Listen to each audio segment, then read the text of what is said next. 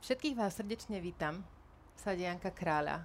Ako som povedala na začiatku svojim hostkám, tak e, tá, toto je druhá diskusia zo štyroch a máme dnes o 2 stupne vyššiu teplotu, ako sme mali v tej predchádzajúcej, takže si ešte o to viac vážim, že ste prišli aj v tomto 36 stupňovom teple. A najmä by som chcela poďakovať už vopred, e, ešte pred diskusiou svojim trom hostkám, lebo tiež si mohli vybrať radšej sedieť doma v príjemnom chládku pri e, nejakej činnosti, ktorá sa im e, páči. Pani Marta Botiková, profesorka etnológie, Silvia Porubenová, sociologička a pani Jolana Kusa, párová terapeutka. Dobrý deň. Dobrý deň. hovoriť deň. o téme, ktorá je mnohým ženám blízka, ktorá je mnohým ľuďom blízka. A pokúsime sa dnes odhaliť opäť nejaké predsudky a stereotypné predstavy, ktoré máme či už ako individuálni ľudia alebo ako spoločnosť. Na začiatku, uh, aby sme sa nemotali v tej uh, v histórii a v nejakých takých širokých, lebo teda všetky tie tri uh, oblasti, ktoré pokrývate profesionálne, sú strašne široké a mohli by sme urobiť vedeckú diskusiu na túto tému, uh, priam až konferenciu. Takže aby sme si na začiatku zapichli ten pomyselný špendlík, povedzme si, vieme povedať nejaké také stručné dôvody uh, ustanovenia manželských zväzkov medzi mužmi a ženami? No to je zrejme otázka na mňa a E, ja vám odpoviem veľmi stručne, že nevieme, e, lebo e, v podstate k tej evolučnej, teda v tom evolučnom pohľade na naše ľudské dejiny máme dosť veľa medzier. A nemáme dostatok materiálu, alebo teda dát, ktoré by akokoľvek podporili našu predstavu o minulosti. E, okrem toho sa dopúšťame toho, čo som práve povedala, totiž, že hodnotíme minulosť cez našu dnešnú predstavu, prezentizmus, ale inak to ani nemôže byť, pretože naša skúsenosť je na jednej strane a zase teda tá minulá, po ktorej pátrame, e, tak tá je tá neznáma alebo nepoznaná. My máme vlastne nejaké doklady staroveké, máme doklady stredoveké, dokonca aj z nášho územia a možno, že tie budú zaujímavé, keď e, zákon súdny ľuďom metodou e, občianský zákonník e, uvádza vlastne zákaz sobáša medzi príbuznými.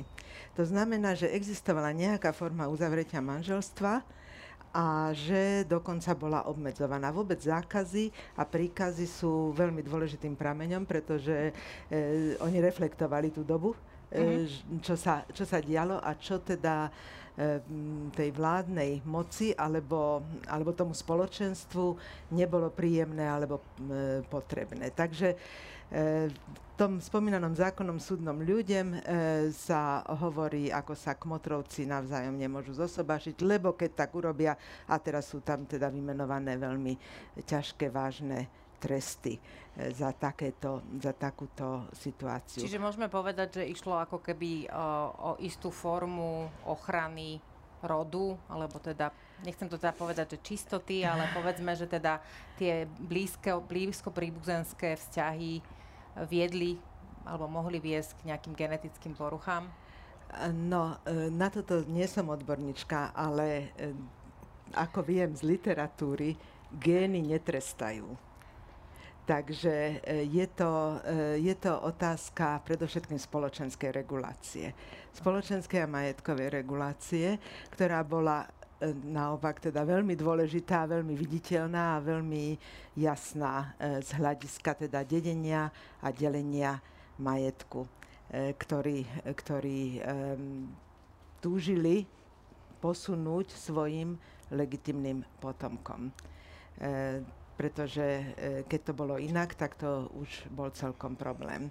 Ja by som, keďže sme povedali, že týmto stredovekým a e, teda ďalším historickým vývojom sa veľmi nebudeme zdržiavať, tak by som predbehla e, možno a prebehla e, krátko v tom, že my máme predstavu, pravda, uzatvorenia manželstva pred inštitúciou, tak ako to cirkevnou, dnes. cirkevnou alebo svetskou.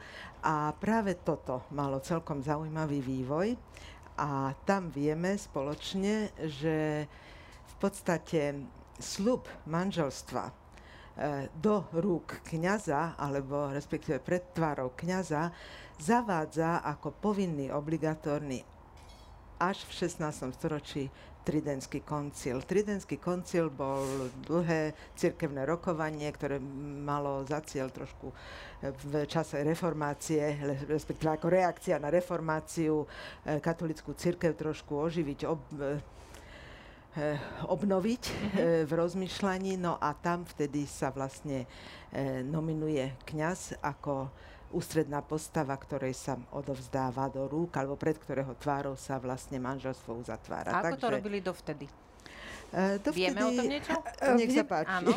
Vieme, kľudne, kľudne vieme o tom z takej tej histórie manželstva a rodiny, e, nepríliš presne popisovanej, že stačil zhodný súhlas tých dvoch, ktorí si povedali, vyhlásili pred svojou rodinou, pred svojimi najbližšími ten záväzok, že oni teraz sa rozhodli spolu žiť a založiť rodinu. A to bolo celé.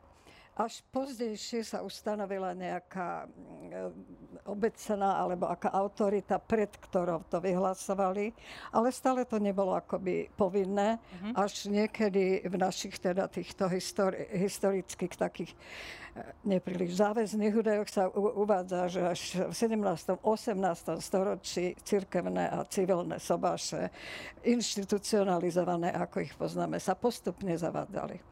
Čiže boli tam potom nejaké ceremonie, ktoré, ktoré sa okolo toho sľubu, povedzme, manželského uh, vyvinuli. A papier. A papier. No veď to je to, že papier je veľmi dôležitý uh, z hľadiska teda najmä asi toho uh, majetku a všetkých tých súvisiacich vecí. A toto bolo základom vlastne, prepáčte, že to tak materializujem, ale bolo to tak nesmierne dôležité.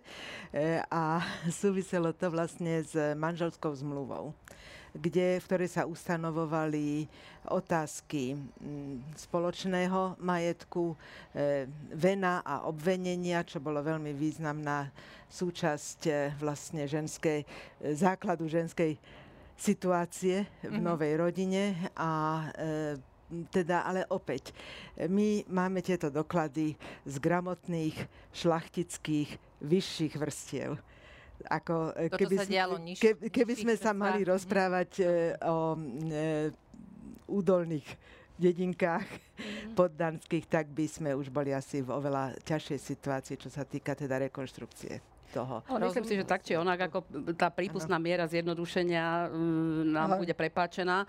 Asi sa dá, dá povedať, že skutočne z nášho pohľadu 21. alebo 20. storočia aj je manželstvo istým typom spoločenskej a právnej zmluvy. A ten prvotný účel, ako v tomto ponímaní, v zmluvnom hmm. ponímaní manželstva, bolo naozaj to zachovanie mužskej rodovej línie. To je ten starozákonný pohľad, že e, išlo o zachovanie mužskej rodovej línie. Z toho novozákonného, neskoršieho pohľadu už išlo aj takú reflexiu reflexiu alebo odraz e, vzťaha, vzťahu Boha a církvy a podobne. A samozrejme s nástupom novoveku bol veľmi významný ten už spomínaný ekonomický dôvod, čiže uchovanie bohatstva, rodiny, rodu, um, istých klanov rodinných a podobne. Takže tá naša dnes už zidealizovaná a aj častokrát ide, ideologizovaná predstava o manželstve ako výsledku nejakej slobodnej voľby, prípadne výsledku uh, výberu na základe lásky, emocionality, sexuálnej príťažlivosti samozrejme je len otázkou 20. storočia.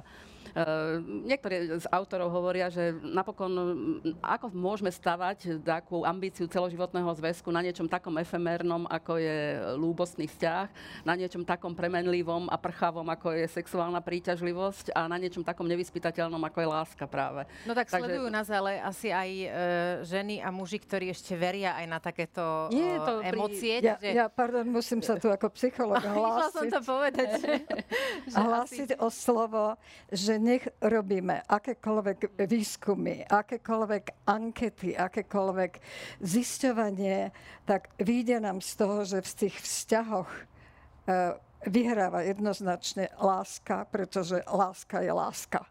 Nech máme akékoľvek hodnoty, akékoľvek e, zručnosti osobnostné, spolužitia, schopnosť e, spolupracovať, schopnosť byť solidárny, e, spolu sa vyvíjať, rozvíjať jedným smerom, dosahovať ciele, výkon, všetko. Nakoniec toto efemérne, to, čo ani nevieme vlastne presne definovať, čo tá láska je, to vyhráva. A úplne najviac vyhráva tá pravá láska. Keď si nájdeme... Už sme asi v rozprávke True Love, no? Uh, nie je to rozprávka, skutočne máme výskum psychologický. Tí, ktorí si nájdú to, čo mu hovoria pravá láska, on, ako intuitívne vedia, že to je láska môjho života.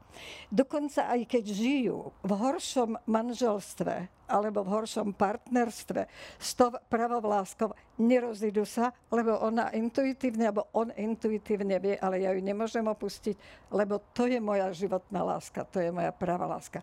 Viete, to je už taká meta, hodnota, toho, čo som v tom živote našiel ako realizáciu, ktorú proste ani neviem, viete, kde sa vzala.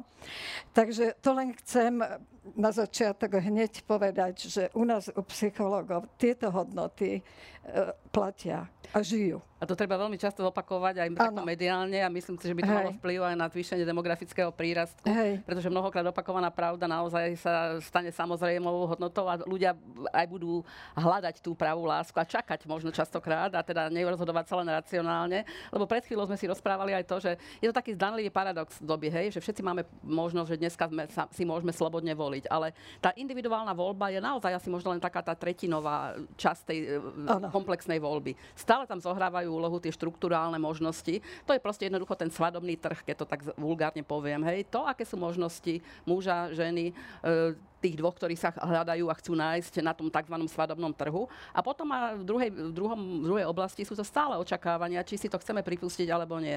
Nielen ten tlak všeobecnej verejnej mienky, našej lokality, našich príbuzných, rodičov a podobne. A potom teda tá, tou treťou oblasťou je práve už spomínaná tá slobodná voľba. A tiež by to teda bola voľba na základe, na základe tej práve, ako pekne nazvala, pek, práve lásky. E, to Nechám vás dopovedať ešte a potom sa vrátim k pani Botikovej. Ja len, aby som nezabudla. Tam je, viete, ten paradox paradox, paradox je ten, že tá láska je taká tá neuchopiteľná hodnota metafyzická, ale ona je nesená a žita pragmatickými krokmi, pragmatickým e, spolužitím a to je ten najväčší paradox. Takže žijeme niečo také krásne e, spôsobom, ktorý je vyslovene popísateľný pragmatickým a pravidlá musia sa dodržiavať, aby tá kvetinka krásna, e, takmer ne, ten motýl, aby žil v tom.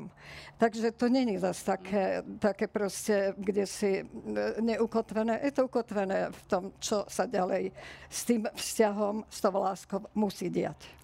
Skúste ja, teda reagovať áno, na toto a áno. potom mám znovu otázku.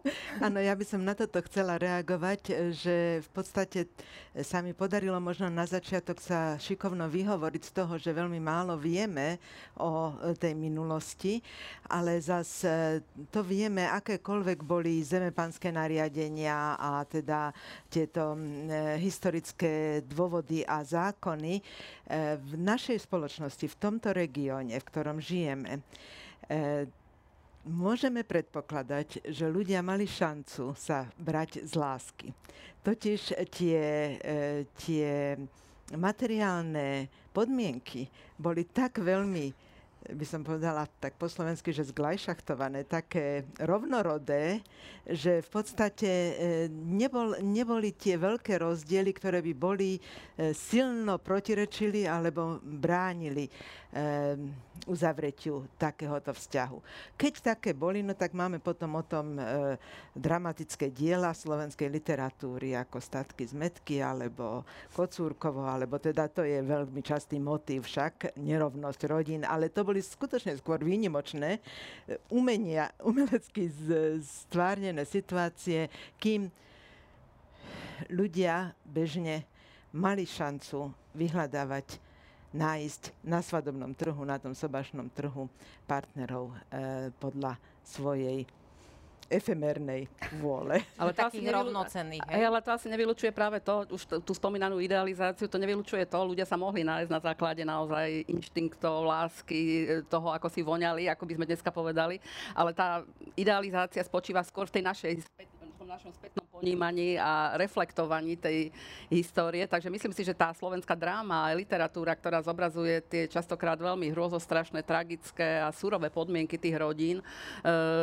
hovorí zase o tom, že aj tá realita, každodenná rodina manželská bola napokon možno tak rozmanitá a tak, e, tak mnohoraká, ako je aj dnes. Áno, a vieme, že tie pragmatické stránky, akože radšej si vyber toho majetnejšieho ako toho chudobného, že to proste hralo odjak živa úlohu. A že je to dôležité doteraz, pretože sa ukázalo, že v týchto e, krásnych efemerných e, hodnotách vyťazia tie pragmatické a síce to, že ukotví sa a ako zostane trvalou hodnotou aj v súčasnosti, teda trvalou myslím tak, že na niekoľko desaťročí, dajme tomu, to, čo pomáha prežitiu to, čo sa ukáže ako praktickou hodnotou, čo po, to, čo pomáha prežitiu tej dvojici alebo tej rodine.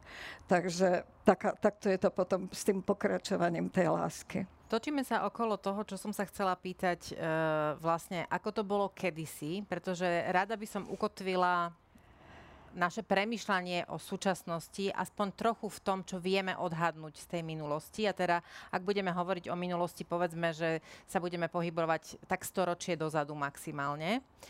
A hovoríte, že žena, alebo teda, že vzťah mohol vzniknúť, manželský vzťah mohol vzniknúť z lásky. A teda e, nebolo to iba také pragmatické v zmysle, že tohto si vezmi alebo tohto si musíš zobrať, ako to poznáme z literatúry. Nemuselo to tak byť všade, lebo tá literatúra konec koncov nemusí byť plošne aplikovateľná na každé manželstvo.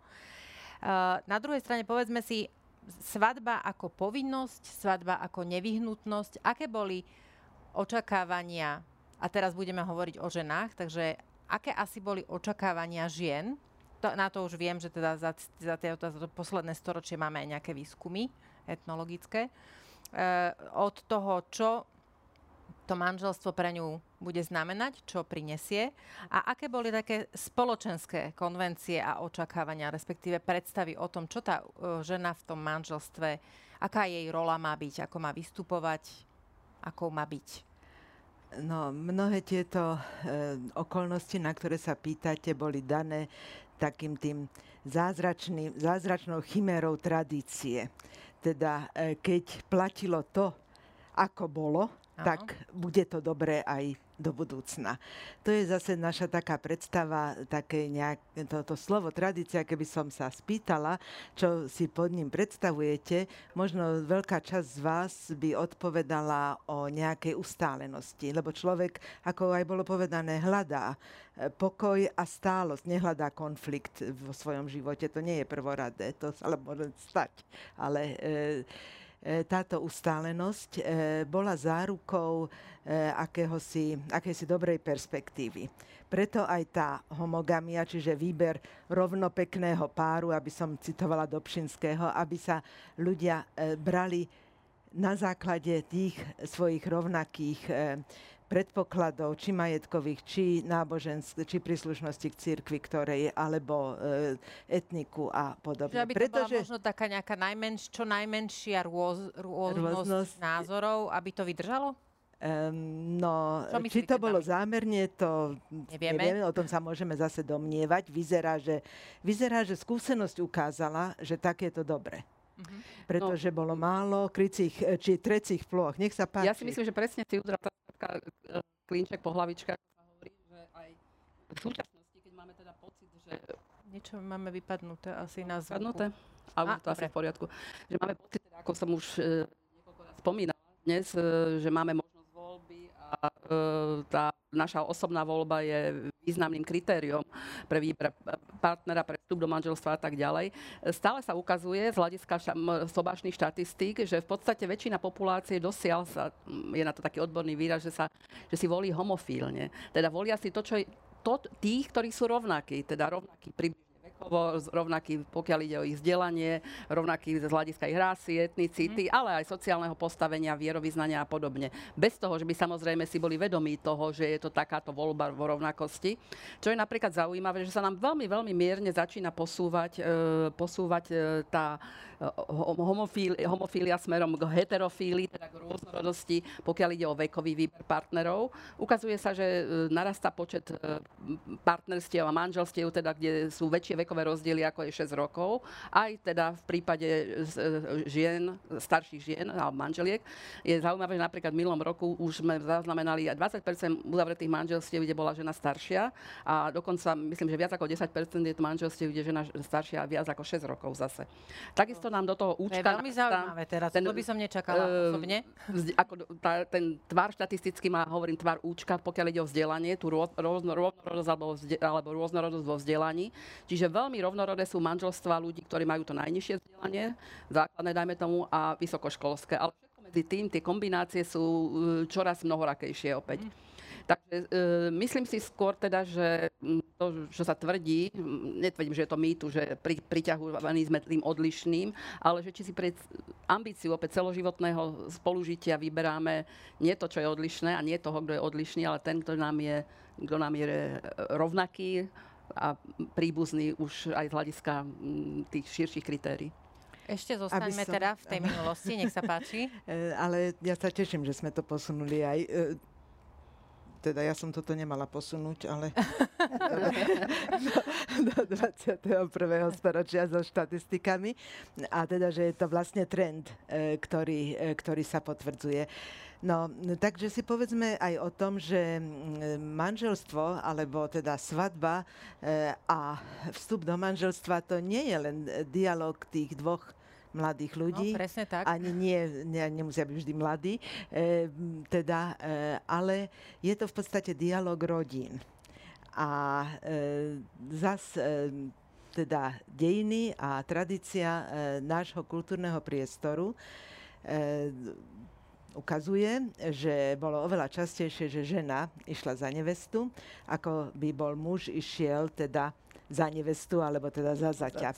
Zatie posledné písmeno v ABCD je strašná hamba, e, je to vlastne, nie je to žiaden životný úspech ísť za zaťa. V tej predstave tradičnej e, takýto typ rodiny. To znamená, že e, to mladé žienia e, si e, muselo sa pripraviť a vytvárať si ten svoj priestor.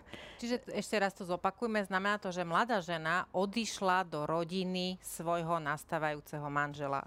Áno, myslím, to znamená, že sa učila čas, ako keby... A často veľmi mladá. A, a učila sa vlastne ako keby novým kontextom a mala tam to svoje postavenie Uh, Tým, asi... že ďakujem veľmi pekne, že vravíte, že často veľmi mladá. Čo to znamená? Vtedy. Aj. No tak, e, bo to také ženy mrú, čo sa mladie vydajú, sa spieva, ale e, no 14-15 ročná 16. v niektorých oblastiach, 16 ročná. Si to predstavte, čo to je. A keď teda už za prvé Československej republiky, aby som sa držala vášho časového vymedzenia, sa tiež chceli mladé vydávať a keďže to zákony nedovolovali, tak kupovali roky. To znamená, že na osobitnú žiadosť platili koľkom.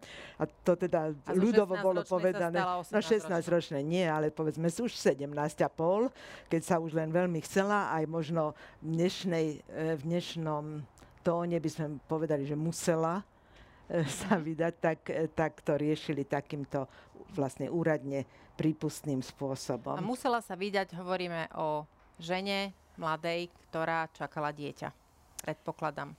Áno, musela sa vydať, pretože zas v tom tradičnom rolníckom spoločenstve pre ňu nebola iná cesta.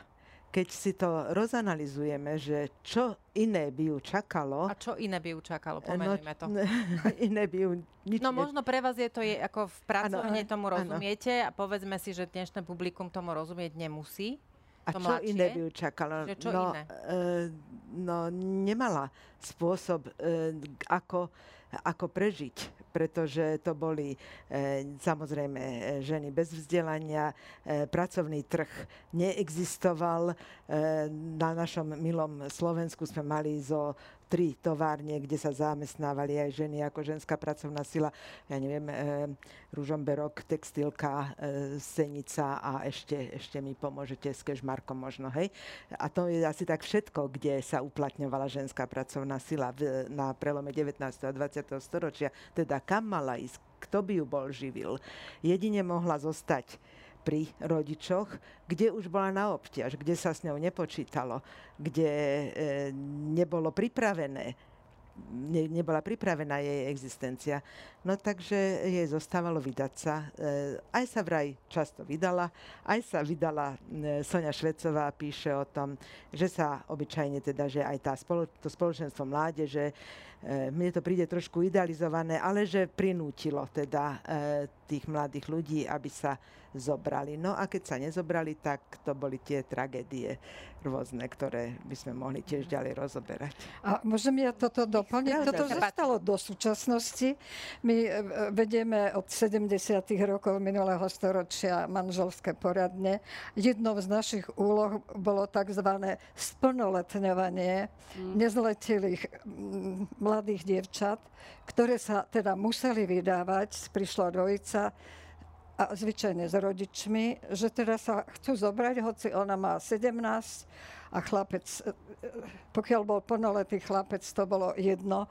Pokiaľ boli obidve neplnoletí, tak to bol problém. Ale proste neplnoletá tehotná zvyčajne dievčina takisto musela dostať súdny, súdne povolenie k sobášu a manželská poradňa e, musela previesť s nimi pohovor, e, zistiť ich zrelosť pre manželstvo dopomôcť k tej zrelosti, teda prebrať s nimi základné záležitosti partnerského spolužitia a rodiny pretože bolo dieťa na ceste. Rodičia e, sa zúčastnili pohovoru, lebo boli zárukou isto, že pomôžu tým mladým, nezrelým partnerom a na základe tohoto dal súd povolenie k uzatvoreniu sobáša, pretože zákon povoluje až od 18 rokov doteraz. My máme, Slovensko v rámci Československa malo taký jeden primát, ešte do zač- európsky primát do začiatku 90. rokov, temer. To už sa málo vie, ako v tejto generácii e, nastupujúcej, že polovica, 50% nevie, sa aj viac, aj 51, niektoré roky sa nám vydávalo tehotných. tehotných. To svedčí o tom jednoducho, že bolo málo tých alternatív že pre tých ľudí to bola mnohých e, reálne tragédia. Hej. Proste nechali to tak, nechali to doslova na voľnobeh, pretože po skončení akéhokoľvek typu vzdelávania strednej škole, vysokej škole, proste to bol taký nalinkovaný model. Hej. Akože vlastne je to jedno. A vlastne sme mali dlhodobo, opäť Slovensko v rámci Československa, aj najnižší sobašný vek v Európe. 21 u žien a 23 u mužov. Tak vidno za tých 20-30 rokov, čo sa vlastne zmenilo. Teraz stalo. Ponímanie aj tej manželskej reality. No hlavne by som povedala, že to znamená, že tá e, sexuálna výchova na Slovensku absentuje dlhé roky. Pardon, absentuje výchova k manželstvu a rodičovstvu. No, to Nie je len sexuálna výchova. Poviem, som povedala, to je, rozumiete, to, to je taká malá časť. Uh-huh. Ale toto všetko, celá táto výchova k životu v páre, v hm. rodine, táto absentuje. Mňa, zau, mňa v podstate zaujalo, a teda nedávam to teraz do diskusie, lebo sa znovu vrátime ešte uh, k, k tomu. Vy chcete o tých obyčajoch počuť. Ja ani nie, skôr ma, skôr ma um, to je Zaujímajú štart. očakávania, tie obyčaje si určite povieme, ale teda e, na to najviac reagujete na seba, takže nechávam to vlastne v tejto debate.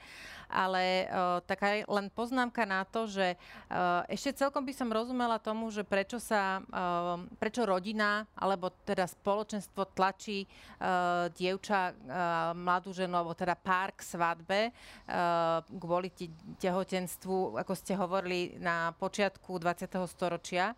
A celkom ma to šokuje v 70. rokoch, mm. že, že vlastne sme sa ako keby za tých 50 rokov príliš neposunuli. Uh, mentálne, lebo tam myslím, mm. že tam bolo, uh, že tam nešlo ani o to, že, že, to, že tá žena mala málo príležitostí uh, ja neviem, pracovať, postarať sa o seba, ale aj tá spoločnosť sa nepripravila a, a ani my sme sa nepripravili áno. na to, áno? Ale pozor, je tam jeden veľmi významný moment, preto hovorím, že by som to netvrdila, že to bolo nevie, že bola dôsledkom absencie dákej rodinej výchovy alebo neznalosti antikoncepcie. Jednoducho preto to aj tí ľudia nechávali na voľnobeh, e, že jednak nemali možnosť študovať, pracovať v zahraničí, nebolo zvykom študovať po sebe niekoľko vysokých škôl, možno ani nebola taká formálna možnosť, to už si ani nepamätám.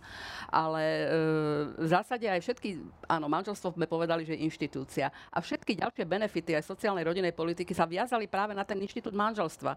Čiže vy ste vedeli, že budete tehotná do 4 mesiacov po sobáši porodíte dieťa, ale bola tu veľká šanca, že do roka, dajme tomu, získate, získate, e, získate byt družstevný alebo štátny byt a prípadne ak nie, tak sa nič nestane. To bola tiež bežná prax, na ktorú sme už zabudli, že tie rodiny, prvé mladé rodiny ano, žili spoločno, spoločne so svojimi rodičmi v bytoch a domoch a teda zároveň okrem samozrejme aj takého významného finančného benefitu to malo aj ten benefit starostlivosti a vzájomnej pomoci.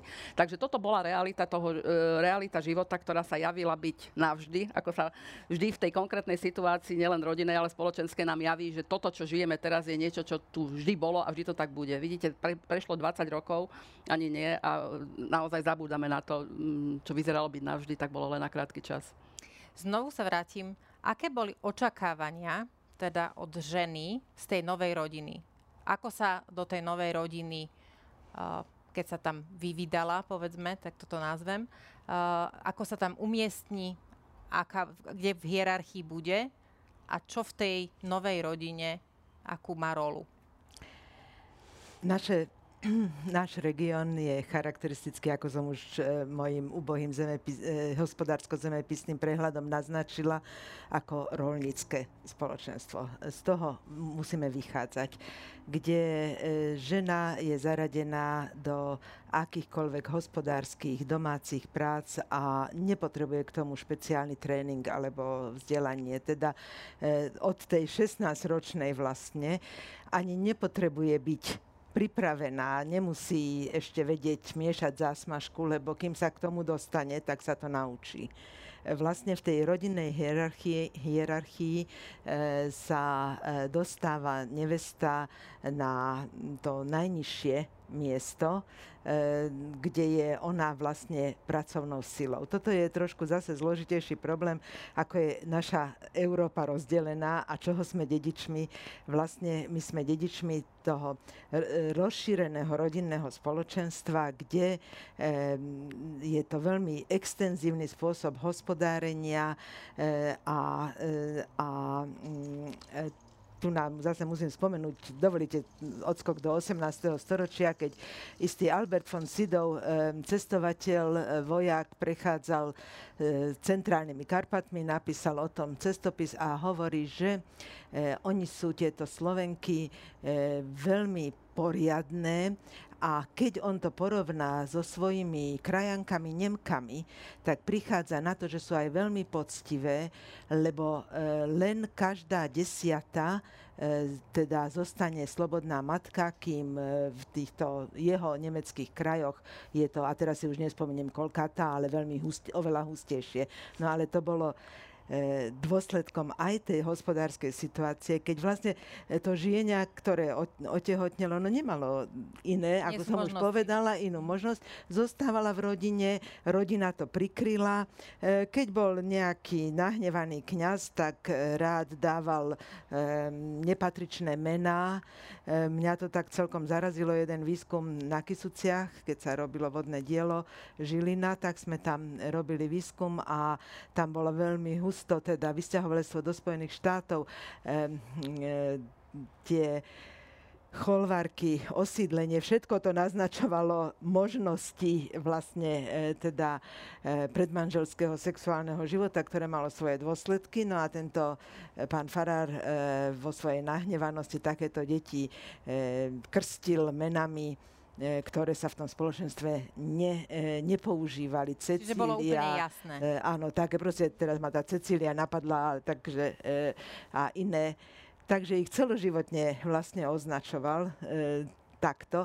A mňa to teda veľmi prekvapuje, lebo tak sa tam žilo. Takže e, ako keby e, silou, mocou chcel teda to spoločenstvo meniť a naprávať. Takže, ale odpoveď na vašu otázku je, že mm, e, tá, to postavenie nevesty mladej ženy nebolo beznádejné. Raz aj ona bude svokra. E, v podstate... No dobre, ale to, je, akože, to si tak akože vraciame, lebo viete, to je ten, ten tradičný vzťah uh, svokra nevesta je vždy opisovaný, alebo povedzme veľmi často opisovaný ako problematický, ako um, zárodok takých nejakých rodinných nešvárov, hej, teda toho, toho nedorozumenia až nenávisti alebo takých zlomyselných uh, vecí. Je to, čo je toho dôvodom? Láska. Dobre. To bude, tuším, ja moja som si to tu napísala. Metafyzická hodnota, vykričník, vykričník. To bude, tuším, moja odpoveď na všetko. Láska, pretože matka miluje toho syna, nevesta miluje toho syna, jeho žena miluje. Dve milujúce sa idú o neho pobiť. Občas sa idú zabiť. A ten zaujme nejaké stanovisko. To je dôležité, aké stanovisko zaujme ten, o ktorého sa bijú. Chlapci, muži mali by vedieť, že ako náhle sa oženili, založili novú rodinu a že na prvom mieste je tá partnerka, nie matka. Matka chce zostať na prvom mieste, pretože ona ho vychovala, ona má tie zásluhy a táto nič len tam prišla ja by som chcela po, iba tak ako keby poznámka pod čiarou, že som mama troch synov.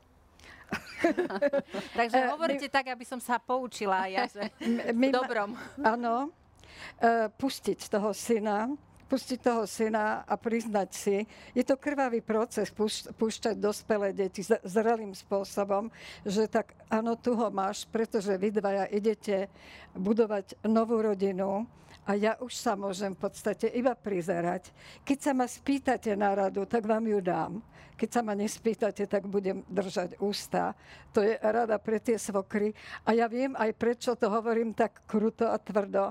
Pretože máme na to aj výskum ako výskum e, z, tej, kohorty, ktorá sa rozvádzala. Štvrtina ale to je tak z 80. rokov. Štvrtina rozvodov bola spôsobená týmto vzťahom medzi matkou a svokrou. Ale to boli tiež aj tie bytové problémy, že často bývali u toho syna. To je najhoršie. Čiže neberte si nevestu, prosím, domov.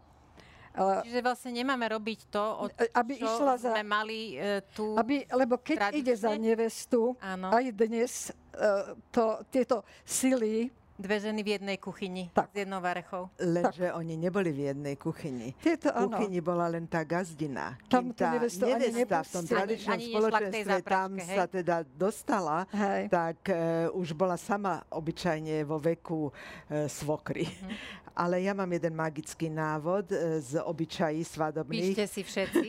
No.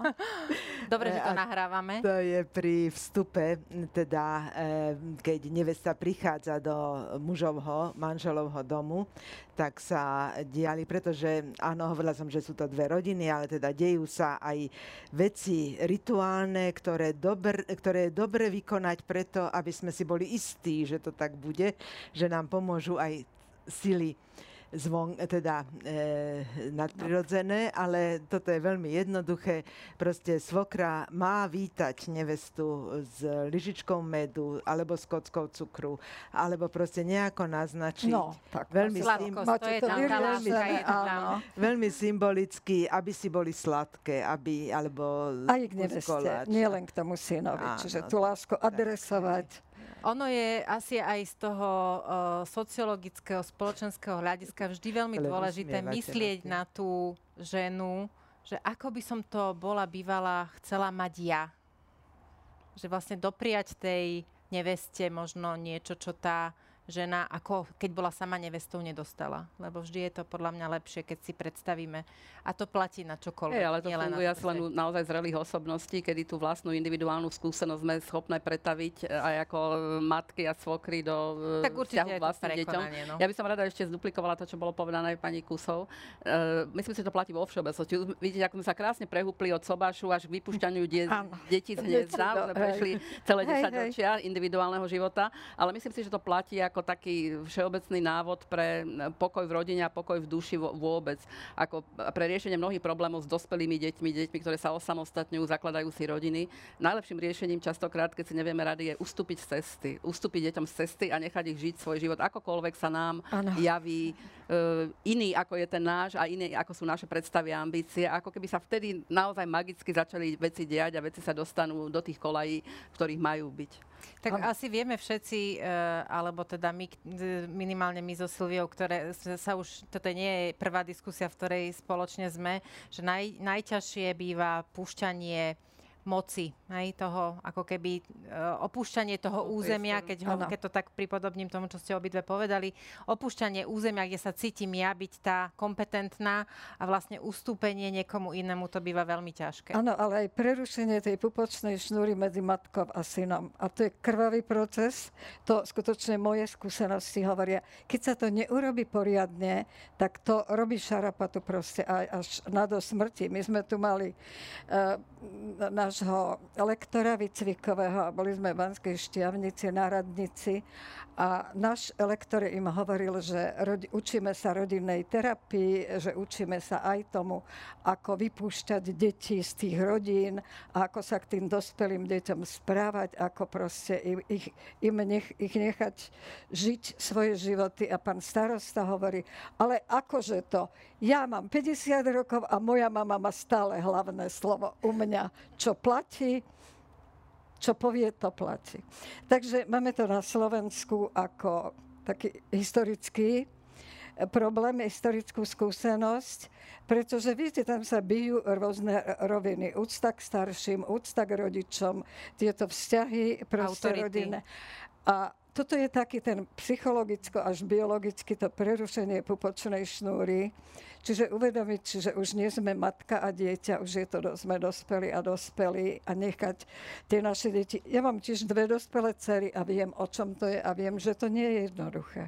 E, aj preto aj je, táto som teraz zvolila tému diskusie e, práve manželstvo, respektíve teraz už budeme postupne prichádzať k tej e, záverečnej časti, takže pôjdeme hovoriť aj o partnerstve. Ale vo svojej no. podstate je to presne o tom, že sa snažíme poukázať na to, čo tu máme a nemuseli by sme mať, alebo ako by sme niektoré naše prístupy, aj keď krvavo, ale proste meniť. Hej? Spokúšať sa niečo zmeniť, uh, možno individuálne, lebo nemyslím si, že na tejto uh, platforme zmeníme niečo v, v spoločnosti, ale tak každá kvapka sa počíta. Keď hovoríme o predsudkoch, ešte jednu jednu, jeden taký predsudok by som chcela spomenúť, alebo jednu takú vec. Ako sa pozerala kedysi a spoločnosť a dnes, či to teda ešte je, na predsudky voči nevydatým ženám, teda, alebo teda aj mužom. Staré dievky, starí mládenci. No, ako nám to Albert von Sydow povedal, tak e, každá sa vydala. E, teda e, v tom 18. storočí takéto sú doklady, no samozrejme, že to nie je pravda. Ja mm, rozmýšľam teraz o tom krásnom, geniálnom príklade Timravy. A všimnite si, ešte sa vrátim teda k Ile kráľovnej, ktorá je tam nevesta a aj tak panuje všetkým tým ťapákovcom. A aká nešťastná postava e, je vlastne Anča, Anča Zmija. E, Timrava bola veľmi, veľmi presná spisovateľka, vôbec sa nehrala s tými svojimi postavami. Ešte tej ubohej, nevydatej kalike dala aj vyšívať svadobné čepce. Neviem, či ano. sme si to všetci uvedomili, keď sme to čítali ako, ako povinnú sa, literatúru. Ja som aj zabudla na toto. Fakt. Ale keď si to tak mm-hmm. zoberieme, tak e, to bola v podstate skoro rovnaká tragédia ako e, tej slobodnej matky. Ba ešte väčšia, lebo nemala ani len teda to dieťa a veľmi, veľmi slabú šancu vydať sa. Na druhej strane mm, e, s modernizáciou, s nástupom teda 19. E, Áno, zase sme trošku vypadli zvukovo. Storočia, 19, e, prelomu 19. a 20. storočia, keď vlastne sa naša spoločnosť tiež urbanizuje, modernizuje a nastávajú pracovné príležitosti, nastávajú príležitosti vzdelávať sa tak dokonca boli tu na štátom určené, alebo potom aj privátni zamestnávateľia kopírovali vlastne e, takéto e, nariadenia e, nariadeného celibátu. teda e, napríklad učiteľky ja. patrili do tejto skupiny, poštárky, štátne zamestnankyne. E, je to samozrejme... Zase za, o financiách? Peniazoch. E, tak ako aj, povedzme, vojaci e, nemali možnosť e, uzatvárať manželstvo, e, keď nezložili patričnú kauciu, lebo však teda kto bude potom platiť vdove a sirotám E, po takom vojakovi. No tak podobne to bolo aj takýto, teda štát nebral na seba záväzky za tieto štátne zamestnankyne. Naopak celibáte, z čoho potom teda boli samozrejme vtipy a bolo to považované za nepatričné alebo neprirodzené. Nelúbim slovo prirodzený, ale teda sociálnom... V tom sociálnom kontexte toho, tej doby.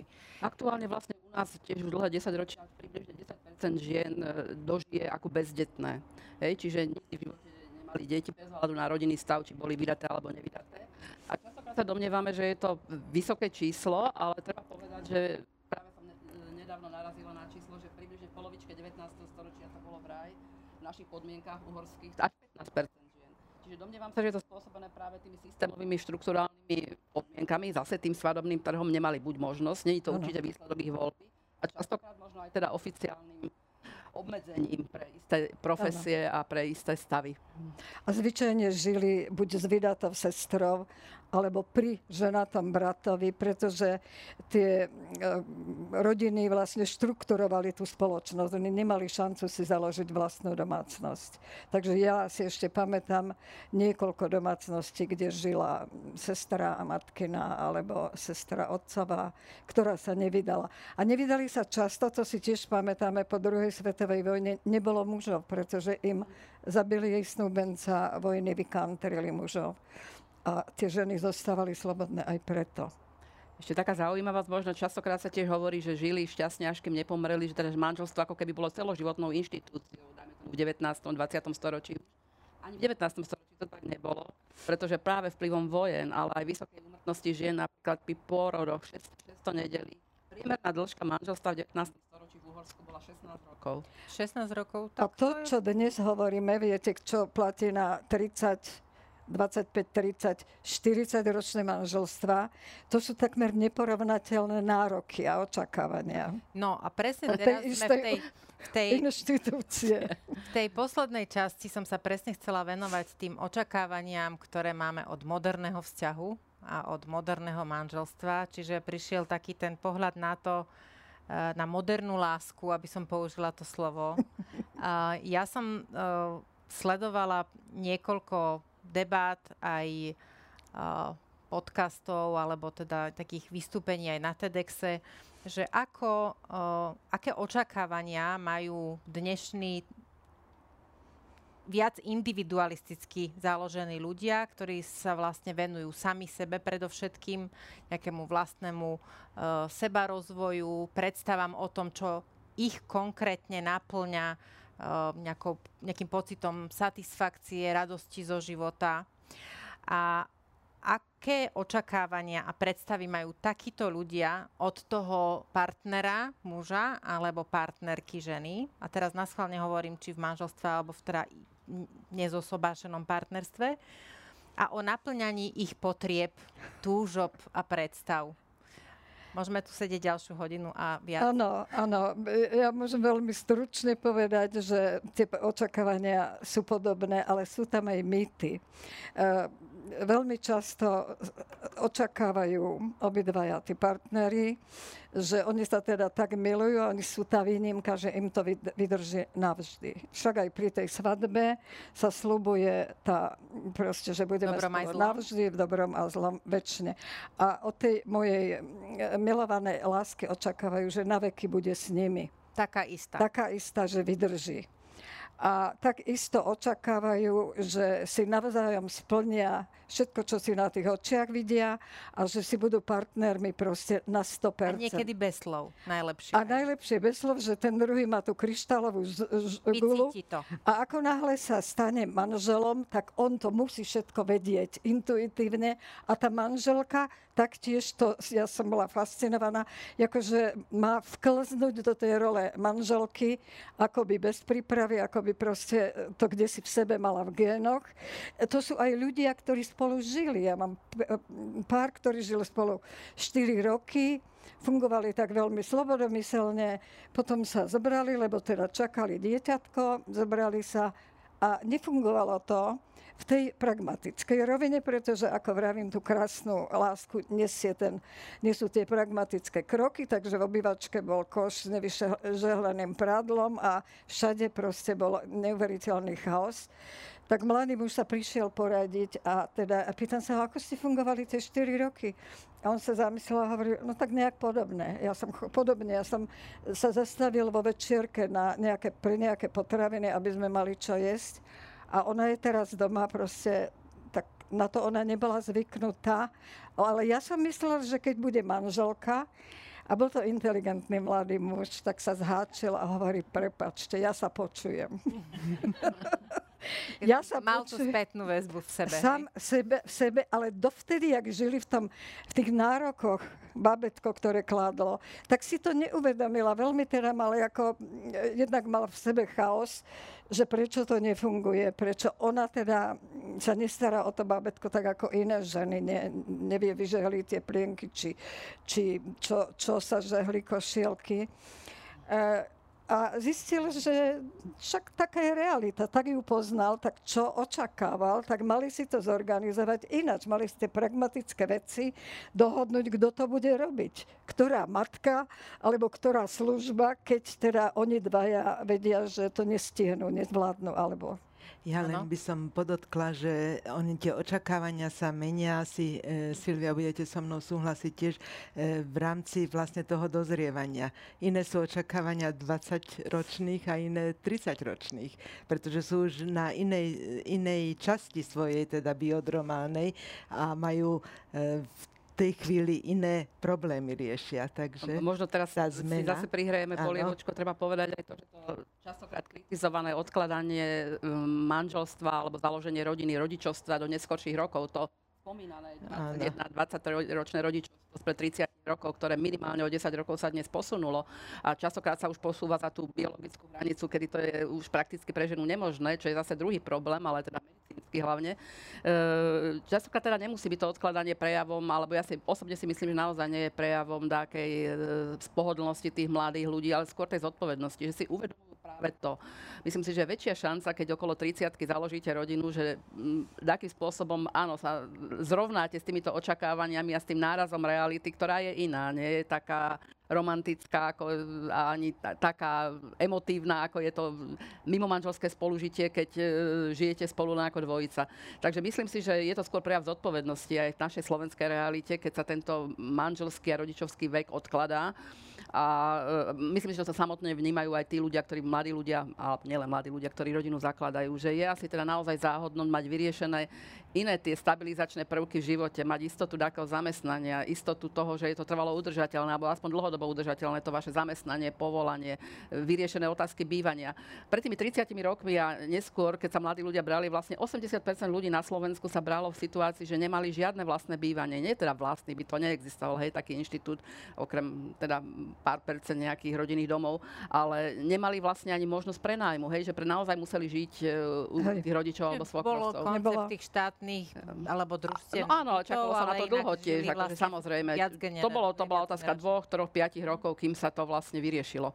Samozrejme, potom bola, bola väčšia možnosť ako dneska, väčšia dostupnosť toho bývania, ale tie prvé roky manželstva naozaj, čiže do toho veľmi krátkeho obdobia vášho veľmi mladého veku sa sústredilo veľa životných štartov. Hovorím, to sa dialo po skončení strednej alebo vysokej vysokej školy tieto sobáše, čiže skončili ste školu, e, mali ste sa stabilizovať v zamestnaní, zároveň ste sa stali manželom, manželkou a rodičom. Takže to tiež asi nie je... E, a do, do 30 ste mali tzv. odrodené, to ano, znamená, že ste mali v priemere minimálne dve deti. A čo ďalej? 54-ročné ženy tr- s troma deťmi chodili do dôchodku. Tak budovali ste ten socializmus, čo bolo nevyhnutné. Áno, no, tak... Tu na Petržalke ste bývali a sociológovia byli na poplach, lebo vysvetlo, že tieto manželstva sa veľmi skoro rozvádzali. Ale to je zase tiež taký mýtus, podľa no, mňa, dobre. presne o tom sa hovorí o tej miere rozvodovosti, e, pretože tá sleduje počet e, uzatvorených manželstiev v istom okrese, dajme tomu, hej, obvod Bratislava 5, teraz Petržálka, a počet uzatvorených, e, počet rozvodov v tom istom okrese. To znamená, že sú to úplne dve iné populácie. Tí, ktorí prišli no, no.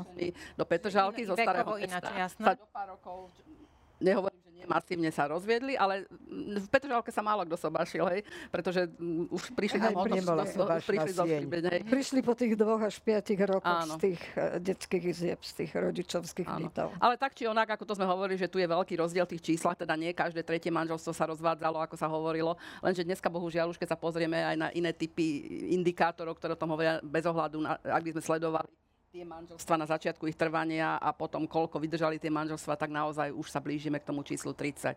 Čiže asi tretina z tých roz, rozvedených, eh, uzavretých manželstiev sa v priebehu svojho trvania rozvedie. Dnes, keď hovoríme o manželstve a partnerstve, môžeme si povedať teda, že, že aké sú asi čísla, že koľko ľudí zostáva radšej v partnerstve a nevstupuje do manželstva. Môžeme teoreticky rozprávať aj o tom, prečo ľudia vstupujú do manželstva dnes a prečo nie, prečo sa mu bránia?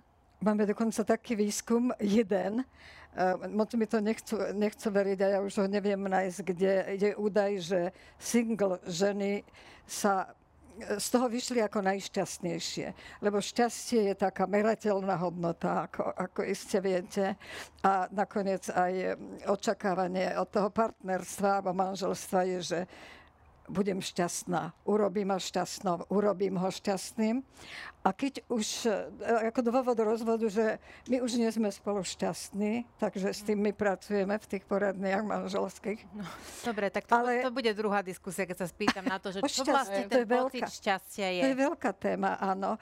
Ale ja len chcem povedať, že mňa zaujíma, teda, či vieme presné percento, že koľko zostáva, alebo E, musíme to k nejakému veku zrejme stiahnuť, koľko máme single a koľko No, to je taká ošemetná vec, akože tie mhm. čísla sú častokrát exaktné a presné a máme pocit, že tam je o čom diskutovať, ale mm. tak, ako je to aj s tou spomínanou rozvodovosťou už. Uh, viete, že ten relevantný údaj, uh, údaje, ktoré sú celoplošné na celú populáciu, sú zo ščítania, ľudu, uh, ščítania domov, bytov, obyvateľov. Viete, že my, vieme, že minulý rok sme, ma, každý 10 rokov Aha. sa opakujú tie ščítania, čiže máme už základné údaje z minuloročného ščítania domov, domov bytov, bytov a obyvateľstva. A ten údaj vyzerá hrozivo. Prvýkrát na, na Slovensku sa stalo, že 44, skoro témer 45% ľudí je single. Ale čo to znamená? Teda sú nezosobášení zatiaľ. To sú všetci ľudia 18+, plus. znamená to, že to je tá veľká kohorta 18 do 30, 35-40, ktorí zatiaľ nie sú zosobášení alebo žijú v nezosobášenom súžití, ale o 10 rokov pravdepodobne, keď bude šítanie, tak samozrejme už budú medzi tými budú 40, 40 percentami, ktoré žijú v manželstve v tom ale roku 2021. To budú noví. To budú noví. A dorastú zase noví 18 plus dneš, dnešní 8-roční, ktorí budú zase zväčšovať tú kohortu s Uvidíme, ako Čiže sa bude je to, je to ako, nerobila som nejakú tragédiu z tohoto údaju a už sme to spomínali teraz v zákulisí, že veľmi zaujímavé zaujímavý údaj opäť, ako sa mení, mení tá situácia, vnímanie toho, čo je tradičné, čo je obvyklé. Pri tom minulom ščítaní v roku 2011 sa prvýkrát, veľa, veľa sa to medializovalo, hovorilo, že sme prvýkrát dosiahli, zdvojnásobil sa veľmi dynamický počet detí narodených mimo manželstva. V roku 2001 bolo len 20 naroden- pri ščítaní narodených detí mimo manželstva na Slovensku, v roku 2011 už 40. A teraz v roku 2021 no, sa nám narodilo na Slovensku e, 56 756 detí, z toho 30 456, čiže viac ako polovica. Zašplháme k 60%, teda ku krajinám ako je Francúzsko, Bulharsko eh, a Slovinsko, ktoré pred tými desiatimi rokmi viedli ten rebríček, mali od 60 do 50% detí narodených mimo manželstva, ale opäť to neznamená nič v, tom zmysle, že by to bolo odmietanie manželstva.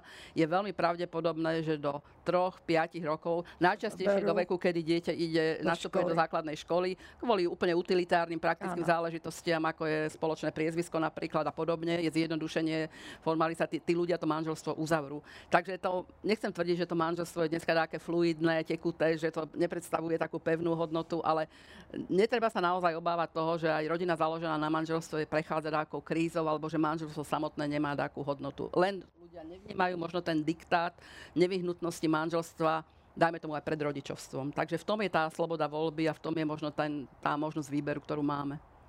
jedna otázka, poprosím, ak sa bude dať stručne, lebo ešte mám ďalšie dve a sme vlastne v závere. Mohli by ste, pani Botiková, povedať, veľmi ma zaujalo to, čo ste povedali, že tradícia nie je nevyhnutne niečo, čo je stále nemenné, vytesané do kameňa. Chcem to povedať práve preto, lebo my sa často Eh, stávame svetkami eh, politických debát o tradičnej rodine, o tradičných hodnotách, o niečom, čo tu proste kedysi bolo a držalo túto spoločnosť a teraz vlastne sme sa ocitli ako keby údajne teda eh, v období nejakého nihilizmu, rozpadu hodnôt a straty orientácie.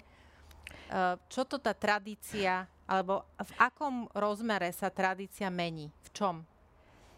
No, e, mení sa v rôznom rozmere, ale najpodstatnejšie je, že podlieha zmene, že tradícia znamená nie e, nemennosť, ale odovzdávanie a odovzdávanie sa deje výberovo. Tak. Niečo si zoberiem a niečo nechám tak. Niečo premením, ani sa neuvedomím, že som premenila. Ja som už zase čakala otázku obradného typu a chcela som povedať, že pri týchto e, číslach... Dojdeme e, tam. Tak keď k tomu dojdeme, tak ja ešte poviem, že naopak vidí sa nám, že chceme veľmi pestovať tradície. Do, na každej svadbe musí byť čepčenie e, a, a podobné teda takéto e, dôvody, či dôvody javy, sledujeme, ale to je, to je dobré. E, možno sa vytvára nová tradícia. E, to sloveso, to význam toho slova tradícia je odovzdávať. To znamená, že to nie je, teda, že to nie kamenné, kamenný no, no. nápis nemenný. Naopak. No ja si myslím, že presne toto, ako, toto počiarknúť a tiež šíriť, distribuovať ďalej, že my to, čo nazývame tak e, ekonomicky možno, alebo e, demograficky trendom, môže byť aj tradíciou. Vej? Že dejú sa veci, alebo usústavňujú sa veci, ktoré treba prijať a treba ukotviť v tejto spoločnosti. A možno teraz spomeniem niečo, čo nepatrí do diskusie o ženskej situácii, pretože sa to týka skôr mužov. Uh, môj osobný názor je, že ak sa niečo za posledných 30 rokov v tom manželskom a rodinnom živote zmenilo k lepšiemu, tak je to vlastne práve to od, otcovstvo. Viete, že hovoríme o nových mužoch ano. a o nových otcoch. Naozaj pred 50 ani 30 rokmi vôbec nebolo bežné a vôbec to nebolo podporované a vôbec to nebolo tak samozrejme, ako je dnes pre významnú časť mužov v tomto prípade poviem, si dovolím povedať, že mladých mužov, lebo je tam vidieť samozrejme generačný rozdiel. To sú presne tí synovia, ktorí vychovávajú matky, ako si ty, Katka už, e, ktorí e, sú nielen ochotní, ale ktorí s láskou a s radosťou sa starajú aj o tie úplne malé deti. A myslím si, že toto je, ak sa niečo dobré udialo v tejto spoločnosti za ostatných 30 rokov, niečo, čo zúročíme o ďalších 30 rokov možno, dúfam, že mi dá aj Lanka za pravdu, tak je to práve tento prístup nových otcov k, e, k svojim deťom. Takže aby sme neboli len negativistickí, že tu nevznikajú nové vynikajúce veci a nové vynikajúce tradície. A dokonca tieto, títo noví otcovia, táto nová generácia mužov, skvelá, ktorí nie, že pomáhajú žene, ale žijú vo svojej domácnosti, takisto ako aj žena žije vo svojej domácnosti. To len lingvisticky to proste pripomínam inšpirujú aj mužov staršieho veku. Skutočne mám skúsenosti, keď vidia dôchodcovia, čo ich začovia alebo synovia, ako sa správajú doma, tak ich plieska hamba a takisto v tej domácnosti, dajme tomu, mám, mám e, skutočne dvojicu, kde ešte žena pracuje, manžel je doma, veľmi sa ošíval, ale začal variť. Mm. Lebo e, fakt to mal tak ukotvené z tej tradície, že varí žena. Ano. Ale on vedel variť aj všetko možné, ale stále čakal, kedy tá žena príde unavená z práce a navarí mu večeru.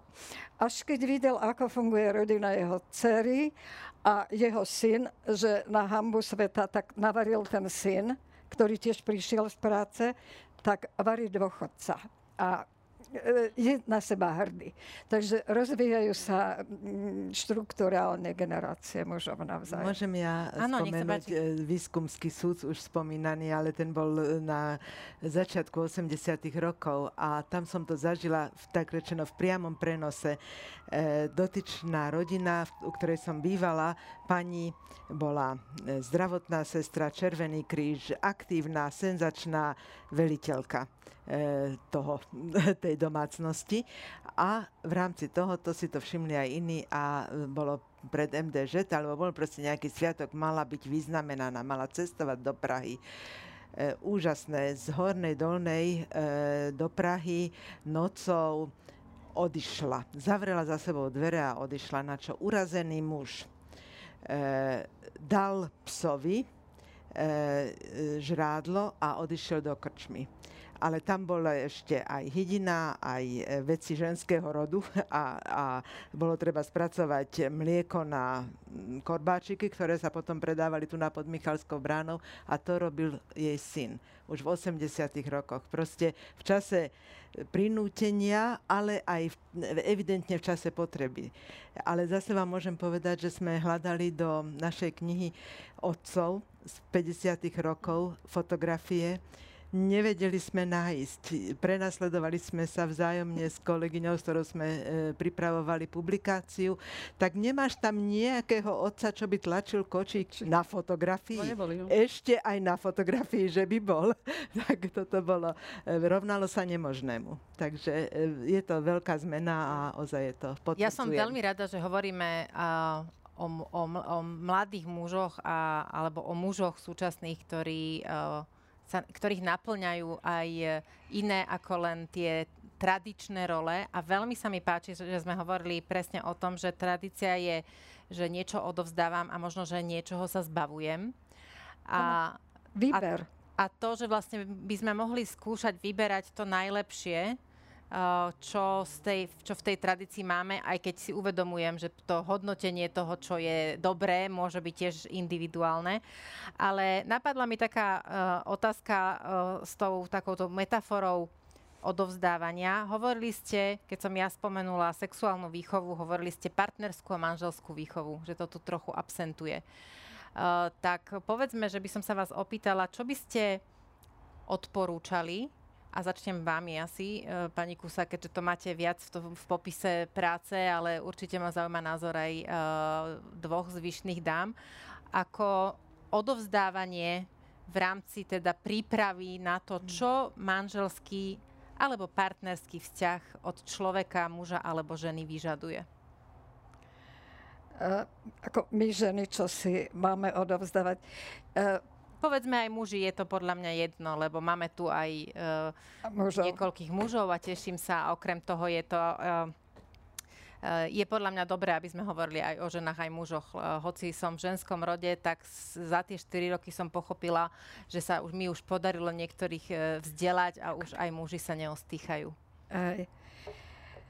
No, čo z tej skúsenosti individuálnej odovzdávať, to je, ako dosť e, komplikované, pretože každý má tie očakávania iné, ale snať ja som bola presvedčená, že manželstvo a rodina, že tam není možné ani poradenstvo, pretože tak je to odlišné ale čerta starého má to presné zákonitosti, pravidlá a ja by som odovzdala skutočne to posolstvo. Prosím vás pekne, vzdelajte sa veľmi veľa o tom spolužití muža, ženy, o tom partnerstve, však už len čo my tu rozprávame, veľmi veľa vieme.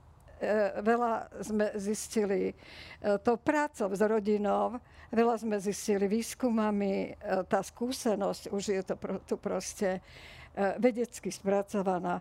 Preboha vás prosím, prečítajte si to. Prečítajte si ako teda sa tá, tá dvojica ako vzniká, aký je náročný, dajme tomu ten prvý rok spolužitia, čo je to adaptačná fáza, aké to má rodiny, ako je to s malými deťmi, ako je to, keď tie deti odrastú. Proste pripravte sa tak, ako sa pripravíte, pripravujete na, e, v autoškole na skúšky, proste keď idete robiť šoférák, pripravte sa na partnerské spolužitie, prečítajte si všetko, čo sa dá a bavte sa o tom, aby ste prišli na to v tej prvej fáze, že čo, viete, nedá sa presne prísť na to, čo ja potrebujem. Lebo to sa tak tvorí v tej to praxe. Sa žije. To sa žije. Ale čo neznesiem, čo nie, na to sa dá prísť. Lebo často sa berú a dlhé roky stravia spolu márnym spolužitím a komplikovaným a trápením, nekom, nekompatibilní. Ľudia, ktorí sa k sebe nehodia, ktorí majú odlišné orientácie, hodnoty ale nejak sa našli a držia sa teda toho, že A nedržia oni... sa kvôli tomu, že si myslia, že toto je ten pravý, toto je tá práva, toto je tá práva láska? E, niekedy aj hej, niekedy aj hej, ale mm, keď to proste veľmi, veľmi nejde, e, nie, proste to je len také menšie percento, že toto je tá práva láska. E, takže e, ako sa komunikuje správne. Ja mám teraz takých manželov, ktorí sú viac ako 30 rokov manželmi, keby boli išli do poradne a zistili proste toto, čo teraz sme na troch, štyroch sedeniach urobili. Akože ten, keď je ten partner starší alebo vzdelanejší, nie je to o tom, aby poučoval, že to neznesie partnerský vzťah, že komunikovať treba istým spôsobom, že tam sú potrebné ocenenia a že emocionálna klíma vyžaruje toto a one. Čiže prosím vás pekne, naštudujte si to, alebo chodte sa poradiť ešte predtým, než vstúpite do tej záväznej formy vzťahu. My sme radili aj teda preberali sme, robili sme tú prípravu s tými mladúčkými snúbencami, takže pokojne si môžete nájsť tie inštitúcie, tých ľudí, ktorí to vzdelanie majú, ktorí to s vami pre, preberú. Či sú vaše očakávania kompatibilné, vaše osobnosti, vaše životné cesty, či je pravdepodobné, že vývoj týchto dvoch osobností pôjde takto a nie takto od seba. Hej alebo zároveň sa mení aj ten vzťah, ako som povedala, aj ten má svoje fázy. Čiže tri faktory sa menia v partnerskom vzťahu v manželstve súčasne. Takže to nie je ľahká záležitosť to všetko ukočírovať. Silvia, tvoja reflexia? Vlastne my už niekoľko desaťročí ešte v predchádzajúcom režime sme hovorili o tom, že ak spoločnosť, ale jedno aká spoločnosť, aký režim má očakávanie na tú udržateľnosť manželského zväzku, na jeho stabilitu, tak e, by mala naozaj nastaviť prísnejšie tie kritéria pre vstup do manželstva. Sú prísne nastavené kritéria pre rozvod. E, je tu, cyklicky sa objavujú snahy stiažiť ten rozvod. Ale v podstate veľmi účelové by bolo, aby sa stiažili tie podmienky pre vstup do manželstva. Vy vstúpite do manželstva ale na základe také deklarácie, že poznáte svoj zdravotný stav, čo je tiež absolútny nonsens, pretože to tak nie je. Hej. Nikto nevyžaduje e, potvrdenie toho, že minimálne poznáte ten zdravotný stav. Takže aspoň, aspoň akýkoľvek typ, akýkoľvek typ a čo najkomplexnejší typ e, partnerskej výchovy, sexuálnej výchovy. Hej. Ak máme študovať organickú chémiu všetci v 12-13 rokoch, tak naozaj neviem, prečo by sme nemali študovať e, komunikáciu ano. medzi A ja by som aj skúšky navrhovala. Určite. Ale e, keď sme už začali tak pekne o tej tradícii a o tej tradícii, ktorú si sami vytvárame, tak ste ma inšpirovali, že asi by malo byť kritérium toho, čo je tá tradícia, čo je ten stereotyp. Aj stereotypy sú dobré, aj stereotypy, ktoré nám pomáhajú prežiť, sú vynikajúce. Ano. Sú určité, budeme sa hľadom k tým stereotypom, ktoré, na ktorých nepolavím ako v svojom rodinnom živote. Ale tým kritériom musí byť to, že či tá tradícia, ktorá ma zväzuje, nie je, oko, nie, nie je okovami, ale naopak je, predstavuje krídla. Všetci máme nárok na to, aby sme mali tradíciu, lásku, e, vzťahy, ako, ktoré nás povzbudzujú, dávajú nám krídla a nie sú pre nás väzením. No, mne sa teraz najťažšie hovorí. Áno, že to, všetko, to tak býva, tá záverečná, tam všetko bolo... mudre bolo povedané a máte pocit, že tam nie je. Ja ale... vám môžem potom pomôcť nejakou otázkou ešte. Dobre, tak teším sa, ale myslím si, že by sme, e, nadviažem, mohli využívať vlastnú rodinnú tradíciu e, medzigeneračným dialogom, počúvať sa navzájom, počúvať príbehy a áno, poučiť sa z nich, alebo brať si z nich, um, teraz to poučiť sa, vy, vydilitujme, povedzme, brať si z nich inšpiráciu. Brať si z nich inšpiráciu, ktorá má zmysel pre nás v súčasnosti. A je to veľmi obohacujúce, lebo naše staré mami, naše mamy e, prežili e, to 20. storočie v Eh, inom stave, ako čo sme my teraz, alebo ako eh, čo sú naše deti, eh, naše céry a synovia. A je dobre dať si o tom vedieť. ale teda nie ako o zákone, ale ako o možnosti. A záverečná otázka moja je presne na vás, keď sme takto krásne premostili na uh, tradície, odovzdávanie a rituály, tak uh, skúsme si povedať na záver také z vášho pohľadu etnologičky možno najkrajšie rituály svadobné, ktoré poznáme, ktoré nám zostali dodnes, ktoré nejakým spôsobom uh, môžu naznačiť aj modernému človeku, mužovi alebo žene, že vstup do manželského zväzku, že je to niečo pekné, pozitívne, alebo teda, že je tam to prianie, aby tá uh, nastupujúca cesta, ktoré v to, ktorá v tom momente začína, aby teda možno, že ako to robiť, aby bola takáto a nie takáto. Máme také nejaké? No ja som zažartovala tam o tom návode a o tom rituáli. Ten rituál, keď tam nie je vzťah, tak rituál tomu nepomôže. Rituál je potom len trapná vec, e, divadielko, ale... E, tak vychádzame poved... z toho, že dnes sa berú ľudia, ktorí chcú a nemusia. Dobre, povedzme. Dobre, povedzme si to tak. A tiež si všímame, že si to užívajú a je to tak správne. Ja som tu mala ešte z historického hľadiska pripravené tie nariadenia vrchnosti, ktoré zakazovali a v Banskej Bystrici v 18. storočí hovorili, že na svadbe môže byť najviac 18 jedál dal. A teda v strednej vrstve len 12 a chudobní ľudia nech nedá, nepodávajú viacej ako 6 jedál, teda, aby sa nezruinovali. E, ale práve tým, že je tá svadba akási vytúžená, že, že sa na ňu možno pripravujú, tak tá formálna stránka je často veľmi elokventne vypracovaná. Ja som teraz to slnečko ma osvecuje, ale eh, nechcem to predlžovať, nemám návod. Nemám návod, každý si musí tú svoju eh, predstavu naplňať sám. Je to veľmi dobré, keď sú vzory, ktoré, ktoré nám poslúžia a v ktorých sa nájdeme. V ktorých to nie je divadielko, ale v ktorých je to príjemné, v ktorých sa to zvládne. Nakoniec aj ten dialog tých Motikovcov a Kapustovcov, ktorí stále zostanú dvomi rodinami a spríbuznia sa vlastne len afinitne, len preto, že sa tí dvaja mladí majú radi. Takže nie je to jednoduché a e, je to um, neexistuje teda návod. Tak. Mi tak povedať, že aký, aká literatúra, takí Montekovci a Kapuletovci.